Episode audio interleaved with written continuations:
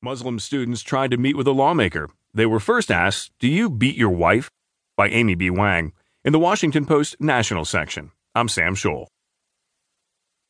Three Muslim students who tried to visit an Oklahoma lawmaker Thursday at the state capitol in Oklahoma City were surprised when they were instead handed a questionnaire at his office. They would have to fill out the survey first, an office assistant told them, before they could make an appointment to see Representative John Bennett. Among the nine questions on the form were lengthy paragraphs that